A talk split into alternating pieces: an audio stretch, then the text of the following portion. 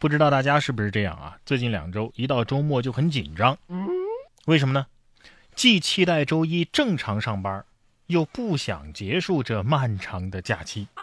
结果收到通知，果然下周还是继续延期，又开始感慨，哎呀，在家待的实在是太无聊了。对呀，讲真的啊，其实我还好，要是没有生活上的后顾之忧啊，我感觉我这辈子都可以这么待着。虽然说啊，这个月我们的收入减少了，但是我们的开支也少了很多呀。大家都是一套睡一套生活，女孩子省了不少日抛，男孩子也少洗了几次外套。你要是实在心情不好，去打两把荣耀，然后你就会发现刚才心情其实挺好。出啥门啊，浪费口罩。说到口罩，最近关于口罩的新闻是真不少。近日，上海浦东警方就成功侦破了一起以卖口罩为由进行诈骗的案件。嫌疑人黄某某啊，因为行骗二十八万多元被抓。警方将其抓捕的时候，他还正躺在被窝里睡觉呢。据悉，这个黄某某啊，就是乐华娱乐的艺人，叫黄智博，还参加过以团之名。十三号的晚上，乐华娱乐就此发布了一个声明，称已经和黄智博解除了训练生合同。黄智博呢，还曾经手写祝福为武汉加油，之前选秀还差点出道，真是震撼我全家呀！还是第一次见到以这种方式出圈的爱豆。大花棉被里的练习生，还没出道就参加了法制节目，拍摄普法视频，获得全网最高关注度。国内首位警察长进，百万直拍爱豆。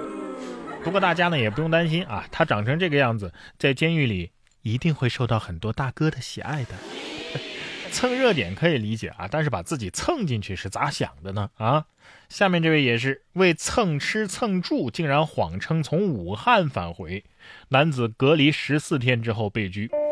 一月二十六号，在青岛西站出站口，中年男子高某出站的时候，突然对检查人员称，他刚从武汉监狱里释放回来，寻求隔离。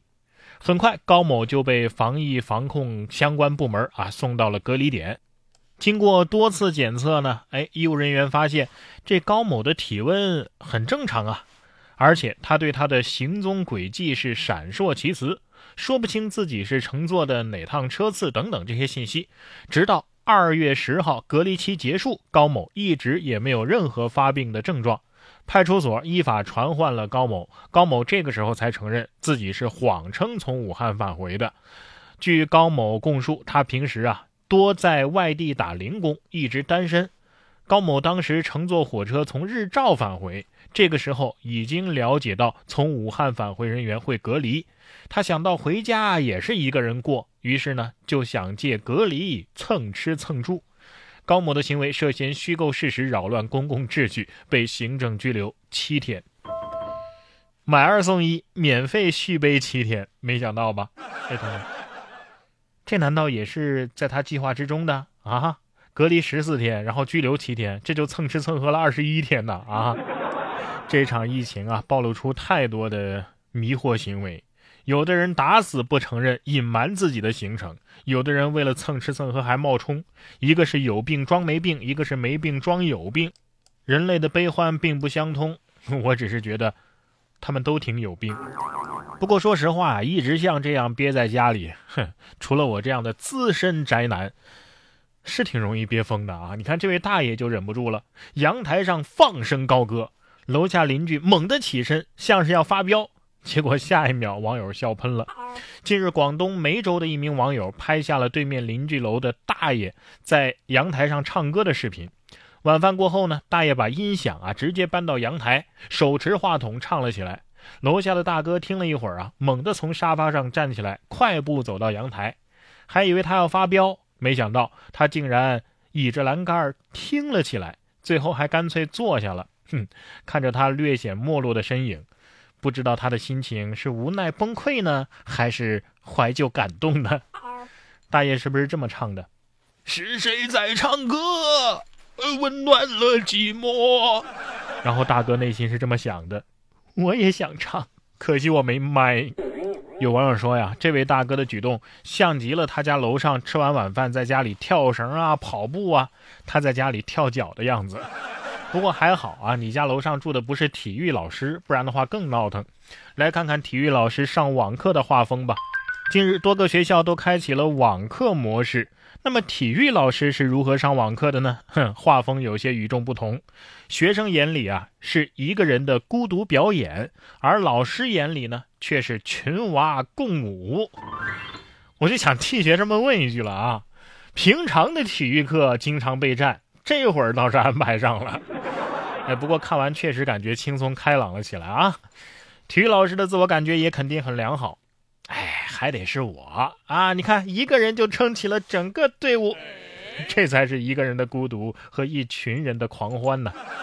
下面这位网友也很孤独，但是知道真相的他可能更是要疯。说的是这位网友啊，从一月二十号开始参加了一场帆船环球比赛，从澳大利亚出发，终点呢是海南的三亚。在此期间啊，他一直在海上啊，没有网啊，与世隔绝。直到前两天到了菲律宾才连上网，结果一看国内的新闻，哎呀妈呀，惊呆了。这就是现代版的不知有汉无论魏晋呐、啊。这个世界观的冲击啊，确实是有点大啊，有点像复联四里边的蚁人，也像上数学课的时候低头捡了一根笔之后的我，仿佛深陷在一个冗长的梦境里边，一切都那么的不真实。稻香翻似烂柯人呐、啊，这要真是一场梦就好了。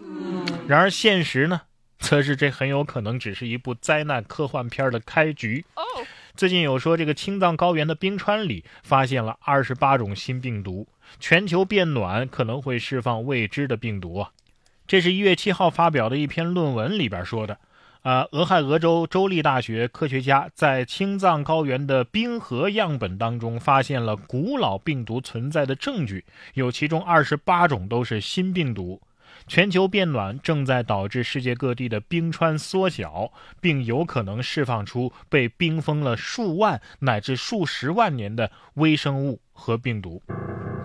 让我想起一段话呀，最初没有人在意这场灾难，这不过是一场大火，一次旱灾，一个物种的灭绝，一座城市的消失，直到这场灾难和每个人都息息相关。